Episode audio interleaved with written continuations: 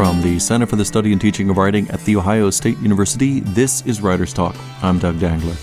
Today, in conjunction with KAZI Book Review, Writers Talk presents OSU professor Koritha Mitchell's interview with Tayari Jones, author of the novel Silver Sparrow. Then, internet phenomenon The Bloggess tells OSU student Meg Fallon how to overcome a fear of public speaking. And finally, Thurber House director Susanne Jaffee previews this week's guest, Mary Jane Clark. Stay tuned. Welcome to Blacklit Radio with Koritha Mitchell. And this month, Koritha will be featuring Tayari Jones, the author of the novel Silver Sparrow. Now, Koritha, why did you decide you wanted to feature Tayari Jones' novel this month? This novel, I came across it at the time when The Help was really, really big. And first of all, I chose it because it's actually a really wonderful read, but also because it came to my attention at the height of The Help, it really underscored for me how much The Help wasn't about Black women's stories. Like telling Black women's stories in that novel wasn't at all about Black women. And this book really does an extraordinary job of actually telling Black women and girls' stories for their own purposes, like really exploring their own feelings, their own thoughts for their own purposes, not just someone else's, um, you know, coming of age or someone else's development. And I was really struck by how beautifully she did that. It's a really engrossing read. It tells the first half from one girl's perspective, the second half from another girl's perspective. And that ends up being really captivating because you find yourself completely on the side of the first girl until you start reading the perspective of the second girl. So I just thought she did a fabulous job, and it's just a really great read. Was there anything you learned from the interview that was uh, a, a real surprise about her writing process or the book itself? Not really. It was just a delightful conversation. Um, I was definitely struck by what she had to say about um, what is considered universal. Um, that really all writing is universal if we as readers can just understand that. And I thought that was a really powerful statement that kind of, you know, made the interview really interesting. Thanks, Koritha. Thank you. What a treat to have Tayari Jones on Blacklit Radio. Thank you so much for spending some time with us today, Tayari. Thanks for inviting me. I'm really pleased to be on the show. All right. Tayari Jones is the author of three award winning books Leaving Atlanta, about the child murders in that city from 1979 to 1981. The Untelling, about a woman seeking to overcome the trauma of her past, the loss of her father and baby sister in a car accident, and the book that we'll discuss today, Silver Sparrow, which is available in paperback, as an ebook, and as an audiobook. Silver Sparrow has been recognized in more ways than I will try to enumerate, so I ask listeners to visit tayarijones.com. A few highlights, though. The Congressional Black Caucus Foundation recognized Tayari Jones with the Lifetime Achievement Award in Fine Arts, Silver Sparrow was named an honor book by the Black Caucus of the American Library Association. It was nominated for an NAACP Image Award and named one of O Magazine's favorite things for 2011. So, Tayari, many of the reviewers of this book have remarked upon the power of its opening lines. Quote, My father, James Witherspoon, is a bigamist. He was already married 10 years when he first clamped eyes on my mother. End quote. But what I find so impressive about the book is that it captures the perspective of young black girls coming of age, James's two daughters, Dana and Cherise. In other words, the circumstances are created by the choices that adults make, but the novel manages to really be about these girls' experiences. Can you talk about how you capture that perspective? Well, you know, when I was thinking about this book, people often think that Silver Sparrow is about is about bigamy because James has two wives, two daughters, same age, same town. But when I wrote this, I was more interested in the idea of sisterhood. Mm-hmm. So I think mm-hmm. that's why I focused in on the girls. While bigamy you know, it is a very kind of interesting topic when I tell people my book is about bigamy. Everyone knows, everyone knows someone or knows of someone, you know, in that mm-hmm. situation where a man is discovered to have a secret family. But a far more ordinary experience is this idea of, you know, what we call half siblings when you mm-hmm. have when your father has children other than with your mother. And this may not even be under salacious circumstances, but there's that that thing of having siblings who both are and are not your siblings because you didn't grow up together. Mm-hmm. You know, we think about, we often think about, when we think of custody, we think about parents having custody of the children, and they do, but also on some level, children have custody of the parents. Mm-hmm. So I grew up in a house. I had custody of my dad. I saw him every day. But my sisters, on the other hand, they lived 500 miles away in Louisiana, and Mm-hmm. they saw him a lot less frequently. And in many ways, that shaped our lives, our understanding of who we are, and our understanding of family. hmm Well, what I find so interesting about even getting yourself to the point where you could represent these young girls' perspectives is that um, it really seems to me that you get to universal themes through the very particular experience. Um, you know, I've heard. Uh, you know, Diaz talk about how, you know, not many people have had the experience of being on a whaling ship, but nevertheless, Moby Dick is appreciated for its universal themes. And it seems to me that you've done the same thing. Whether a reader has been a black girl growing up in the urban South or not, we all can relate to the very human need to not only be told that you're loved, but to actually feel like you're loved. And that's one of the things that this book seems to tease out so much because it takes on sisterhood and because it takes on these young girls' perspectives. Well, also, I mean, I think this question of universality, I think that is only a, a question that is really posed to writers of color, Mm. whether or not you're universal. Like people, I've never heard um, a white author have to say, even if you're not white, you can enjoy this. Mhm. That's this. I think all. I actually think that all stories are universal. I think the reason we read stories are the ways that they both are and are diff- are and are both the same. Sorry, the way the reason we read stories is because of the ways that they are the same and different from our human experience. I just think it's the way that people consume writers of color that sometimes they're shocked that they can relate because someone has told them that our experience is so different. Hmm. That's that's really a good point. You're right. It's up to readers um, not to let the so-called particularity of this experience become a barrier to them. And you know what? It's never and it's never the book itself. It's people's preconceived notions about the book. Mm-hmm. Because if you think about it, I mean, people read all kinds of things. Like reading is not about looking in the mirror, it's more like looking through a window. But I just think that oftentimes when it comes to thinking about writers of color that people think that it's like a mirror a window that's been painted over and you can't possibly see through it unless you have some special person of color lens. Mm-hmm. Very good point. Thank you so much for sharing that and for kind of broadening the way that I'm talking about it. Um, one of the things that, again, because I was taken with the way that you got to the girls' perspectives, one of the things that seemed really interesting to me is the degree to which um, hair plays a big part in the novel. Um, but what I really appreciated is that even though it acknowledges that hair is a key way that black girls grow up grappling with beauty standards, this book really dove into how much hair can be about trust and intimacy.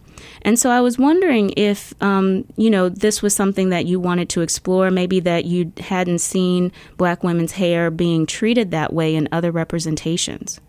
You know, when I come to write a story, I try to look at what I believe is the truth of that story. And I do think that, you know, there's been a lot of discussion of black women in hair.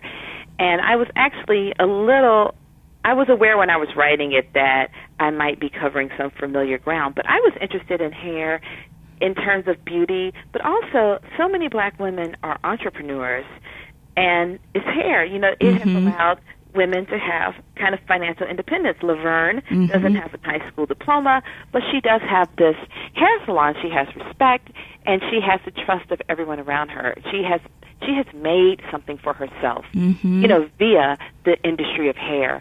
And I think we spend so much time talking about black hair as the site of pathology. Mm-hmm. Mm-hmm. And I just wanted to um, just look at it more in the way that I know hair.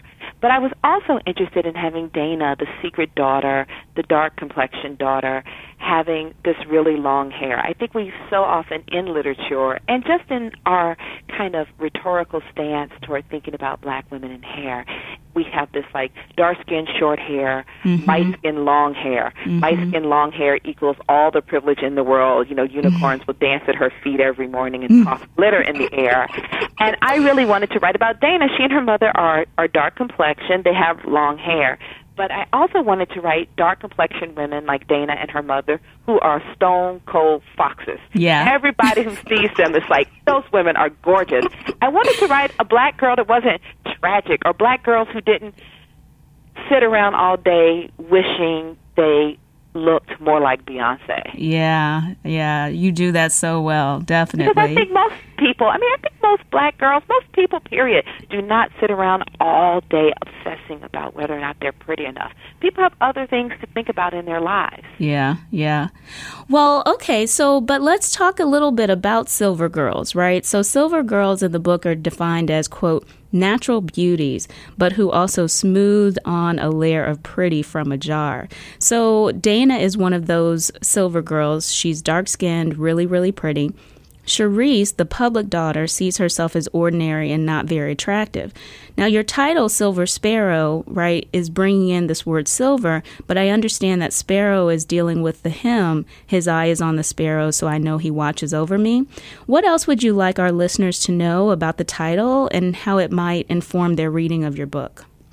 Well, you know, I originally was going to call the book Silver Girl, and I'm kind of glad that I didn't because with Silver Sparrow, I've had people um, write to me and say, a man, he said, you know, I'm a silver sparrow's son, and mm. he used it to mean that he was born that his he was born he was the child of a married man and another woman you know so he never got to know his dad just like dana is you know a secret child so he was calling himself a silver sparrow's son mm-hmm. if i mm-hmm. had titled the book silver silver girl he would not have had access to that language I see. so i think that that is the think you call yourself writing a book for a certain reason. You know, I call myself writing the book just thinking about my own family and this kind of idea of siblings. And when the book comes out and people start responding to it, you realize that, like I said, you can call yourself writing a book for one reason, and then you find out why you are called to the book. Mm. And I feel that with the title, that I was called to that title and I think it's because when I took girl out of the title, it just became more flexible. And I do, I was alluding to his eyes on the sparrow because Dana, she is a silver girl. She's pretty, but you know, she's got, she's got problems. She has to live her life in secret. But like the sparrow, you know, God has His eye on her too. Mm-hmm. We are all precious, including Dana, including Cherise. We mm-hmm. are all precious. Absolutely.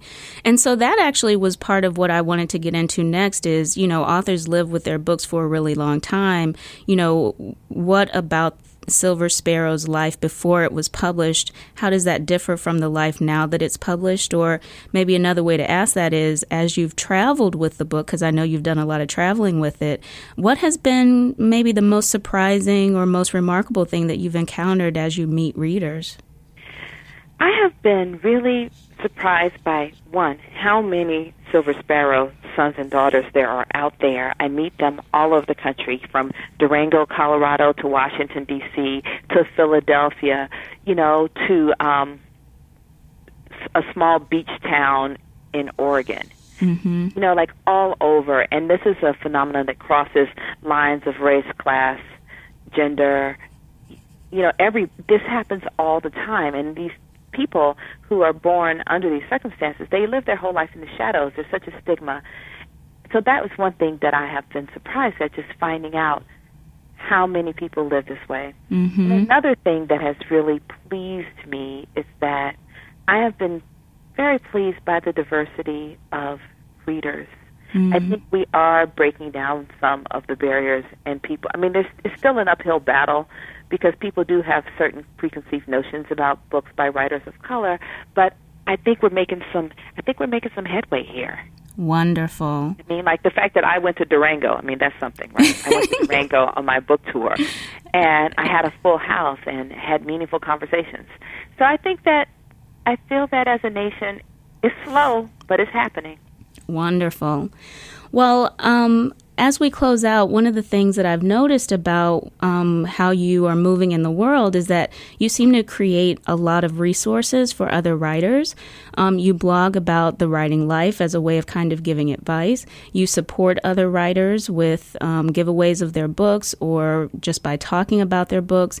I also know that you're active with Girls Write Now. Can you say a bit about those activities?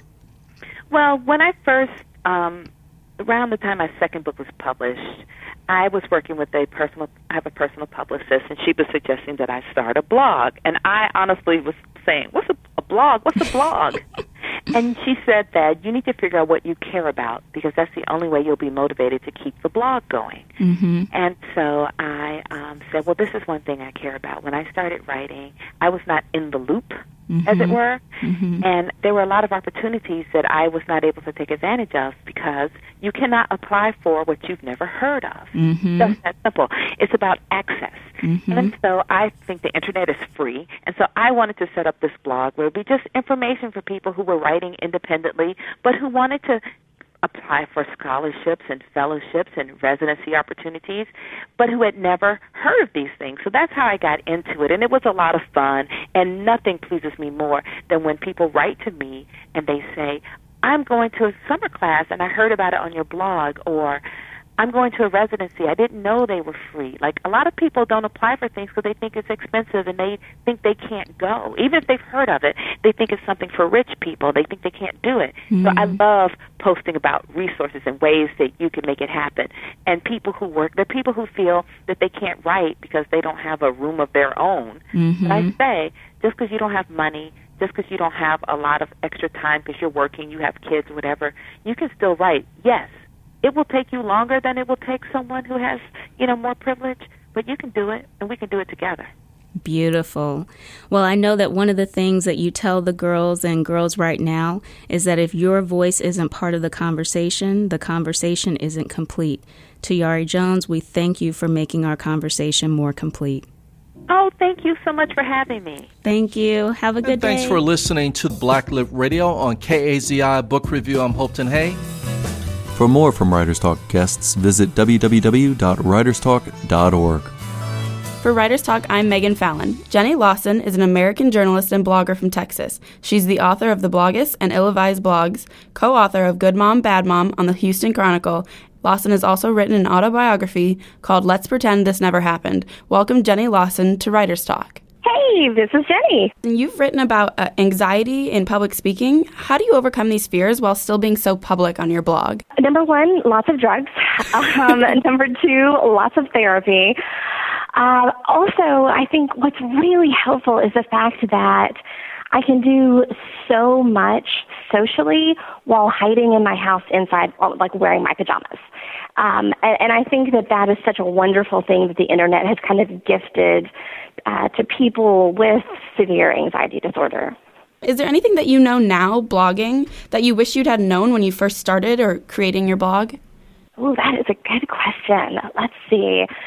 I guess I would say, um, I mean, I, I think Shakespeare said it itself, you know, to thine own self be true. Um, you know, write, write the things that you truly believe in and then don't back down. Um, because that was kind of the, one of the only experiences that I had that was a true and complete learning experience was I wrote something and um, everyone loved it except for, for like maybe one or two people. And so I was like, well, if you think it's offensive, I'll take it down. And then I took it down, and then all these other people were mad that I took it down. And so I, I just kind of got to the point where I was like, you know what? If I'm going to write something, I'm going to read it, and I'm going to read it three times in a row, and I'm only going to publish if I feel like I can completely back it up.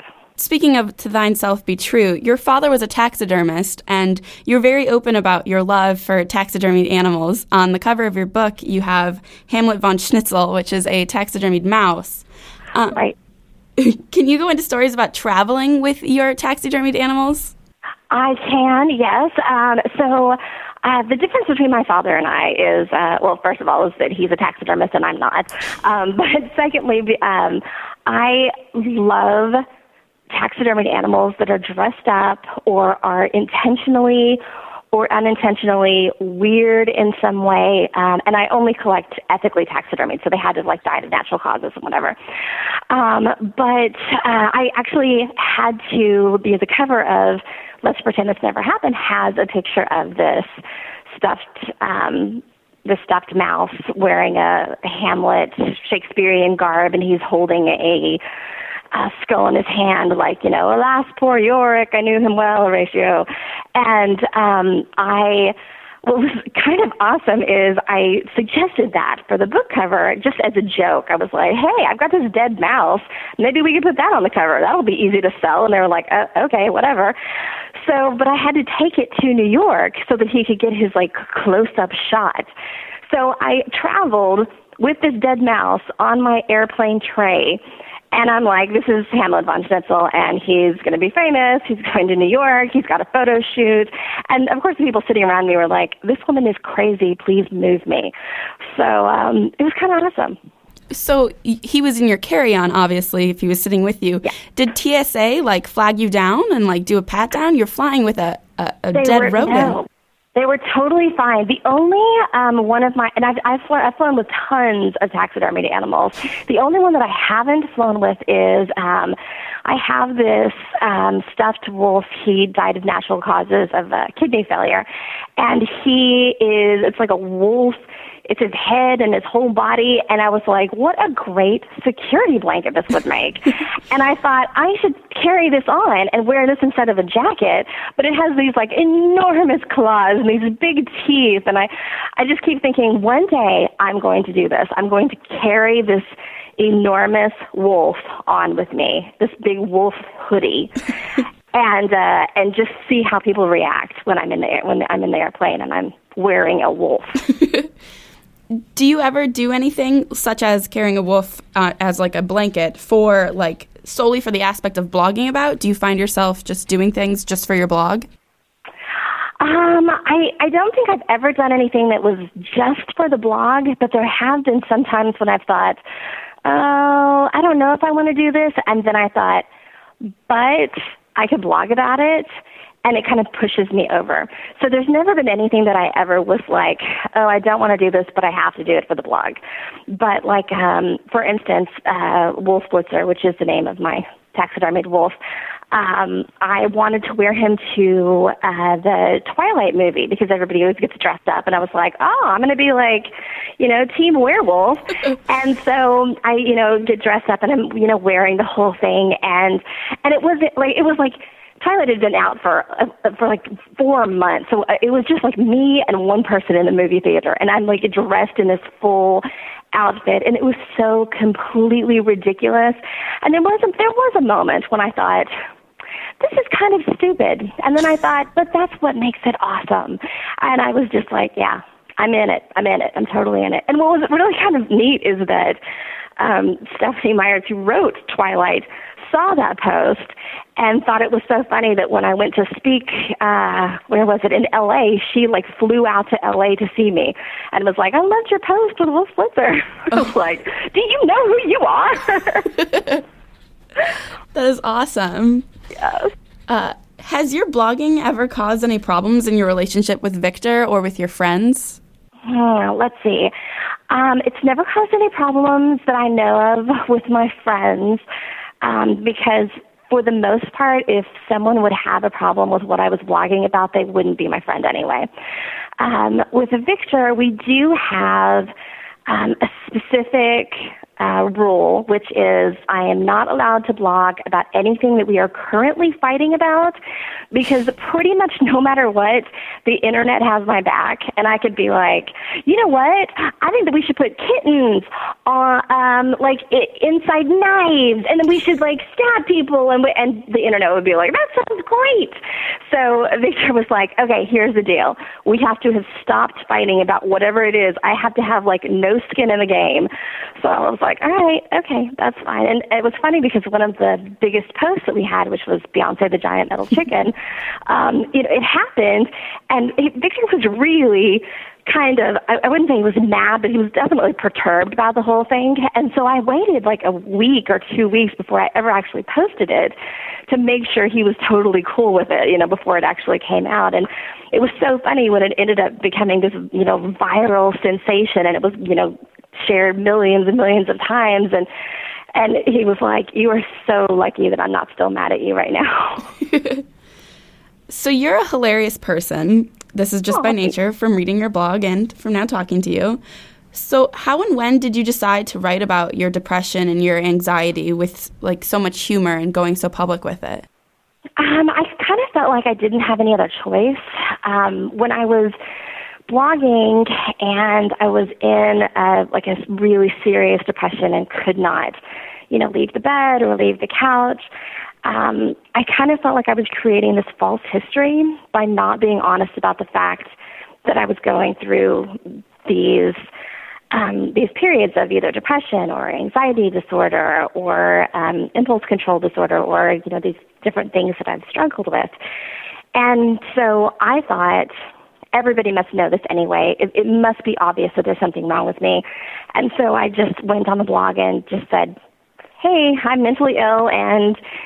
there it is. And if you need to leave, if it makes you uncomfortable, that's fine. And what was amazing is how many thousands of people came out of the woodwork and said, I have the exact same thing and I've never said it out loud before. And it's so freeing and empowering to be able to to say it out loud and to own it because there's something about like hiding hiding the secret that makes it such a bigger monster than it really is. And when it gets out in the light, you realize, oh, that's just a little part of me. Like, that's not all of me, it's just part of me. Lastly, real quick, how did you come up with the name The Bloggess for your blog? Uh, it's interesting because a lot of people think that uh, Bloggess stands for Blog Goddess, and it totally doesn't. I was writing on another blog, and I was like, I don't understand why girls don't use the word bloggess because it's, you know, actor, actress, Mr., mistress, blogger, bloggess. Every girl should be a bloggess. And nobody used it. And I was like, okay, fine. If y'all aren't going to use it, I'll use it. So that's where it came from. And then everybody's like, no wonder you're called the blog goddess. And I'm like, that's not even close to why that, what that name is for. Thank you, Jenny Lawson, for being with me today on Ohio State's Writers Talk. Her book, again, is Let's Pretend This Never Happened. For Writers Talk, I'm Megan Fallon. I'm here at the Thurber House with Susanne Jaffee and Ann Tuvell and they are going to tell me today about the 2013 Winter Spring Evenings with Authors series. On January 9th, you have Mary Jane Clark, the author of Footprints in the Sand. Tell me about Mary Jane Clark. One of the things that you'll notice about this whole season is um, it's all novelists okay. um, or fiction writers, because one is short stories. And that's pretty unusual for us. Usually there's a mix, but um, this is all fiction. And Mary Jane Clark was a reporter for, I think it was CBS News news and decided to try her hand at writing. She had a very successful, she still writes a very successful mystery series about being a news reporter. But a couple of years ago, she switched. She grew up, her parents owned a bakery. And so her new series is about a would be actress who, in order to, you know, pay her rent, decides to work in the bakery and she has an aptitude for sleuthing. So it's amateur sleuth. It's very charming.